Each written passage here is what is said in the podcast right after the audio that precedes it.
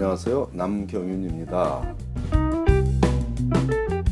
미국에서 의대 보내기. 오늘은 그 18번째 시간으로 의대에 합격한 자녀를 둔 가정에서 알아야 할 일에 대해서 얘기 나눠보겠습니다. 올 8월에 의대 신입생이 되는 자녀를 둔 가정에는 일단 축하의 말을 건넵니다. 자녀의 교육을 위해 미국에서 살아가는 부모든 아니면 멀리 한국에서 자녀를 미국에 보내놓고 노심초사하며 지내는 부모든 일단 자녀의 인생에 큰 고비를 성공적으로 넘긴 것에 대한 자축을 할 자격이 충분히 있으니 자녀의 수고를 치하하는 것에서 그치지 말고 부모들 자신의 노고도 충분히 치하하며 이 순간을 즐겨야만 하겠습니다. 물론 의대 진학이 끝이 아니라 이제 의료 전문인으로 살아가기 위한 첫 발을 띈 순간이라는 것을 잊어서는 안 되겠지만 나중 걱정은 나중에 해도 좋으니 이 순간만큼은 여러분의 노고를 충분히 치하해야 또 다음 고개를 넘어갈 힘이 생길 수 있습니다. 유학생으로 스탠퍼드 의대에 진학한 자녀의 부모들과는 긴 얘기가 필요하지 않았습니다. 그저 감사의 선물을 건네는 건네며 나누는 악수 위에 얹어진 긴 눈빛 교환이면 충분했죠.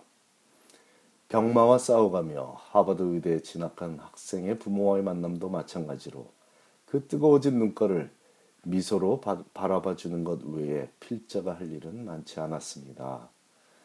부족한 영어를 보완하기 위해 원래 계획보다 1년 늦게 하버드 의대에 합격한 학생 부모와의 인사도 긴 말은 필요 없이 그저 수고하셨다는 인사 한마디면 충분했습니다.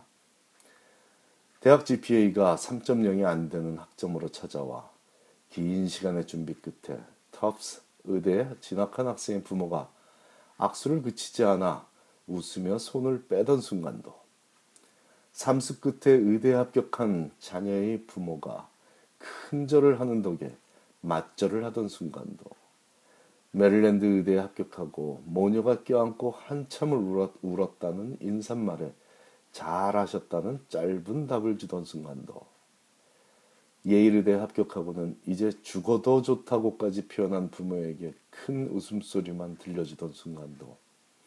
또한 올해 군의관이 되는 첫째에 이어 둘째가 콜롬비아 치대에 합격하고 감사하다는 말을 끊임없이 끊임없이 반복하는 부모에게 필자를 믿고 두 아이를 모두 맡겨준 부모의 지혜덕이라고 웃으며 덕담을 나누던 순간도 모두 그들 나름의 기쁨을 그들과 함께 그 고통을 함께 나눴던 필자가 함께 나누던 귀한 순간들이었습니다.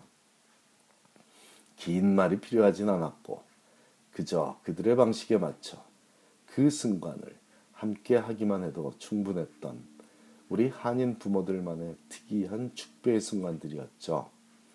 물론 정말 많이 부족한 학생을 굉장히 어렵게 의대에 진학시켜도 전화 한 통 없던 부모도 그들 나름대로의 자부심으로 스스로에게 축하하는 방식으로 인정하며 섭섭하지는 않았습니다. 하지만 그 모습을 보고 자라서인지 모르겠지만 학생조차 합격했다는 전화 한 통 외에는 연락이 없는 다른 학생들과는 조금 다른 모습을 보이고 있으니 가능하면 감사할 일이 있으면 그 순간에 감사하는 모습을 부모가 그런 모습을 보이며 자녀를 키우는 것도 참 좋을 듯 싶습니다.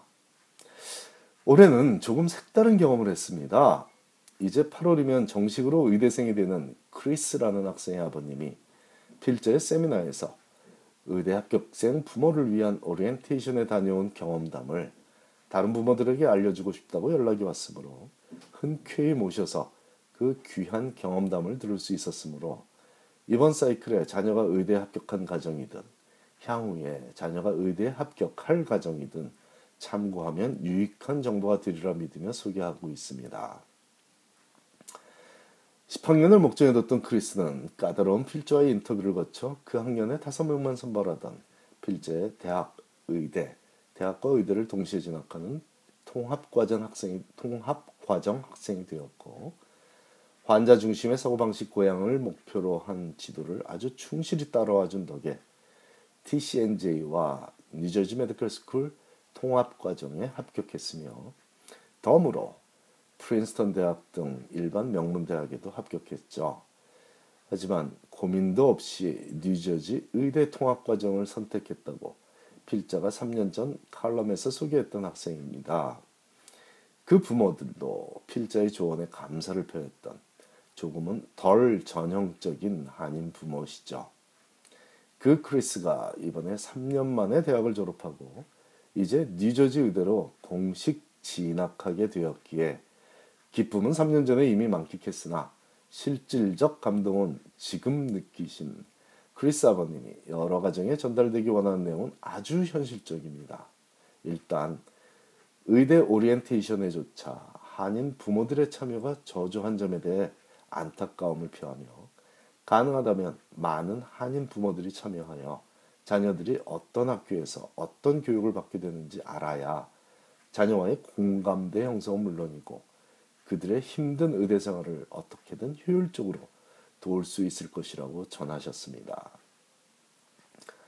많은 교수들이 나와 컴패션에 대해 그리도 많이 강조하는 모습을 보며 의대가 학생을 선발할 때 환자 중심의 사고방식이 얼마나 중요하게 작용했을지에 대한 감흥을 새삼 다시 느끼셨다고 하시며 4년 후에 있을 레지던시 매칭에도 환자 중심의 사고 방식이 어떤 영향을 미칠지에 대한 생각을 정리하는 시간이 되었고 선배 의대생들이 나와서 음식과 세탁을 부모가 도와주는 것이 모든 의대생의 로망일 것이라는 말을 들으며 그들의 고되고 바쁜 일상을 미리 가늠할 수 있었다고 역시 전했습니다.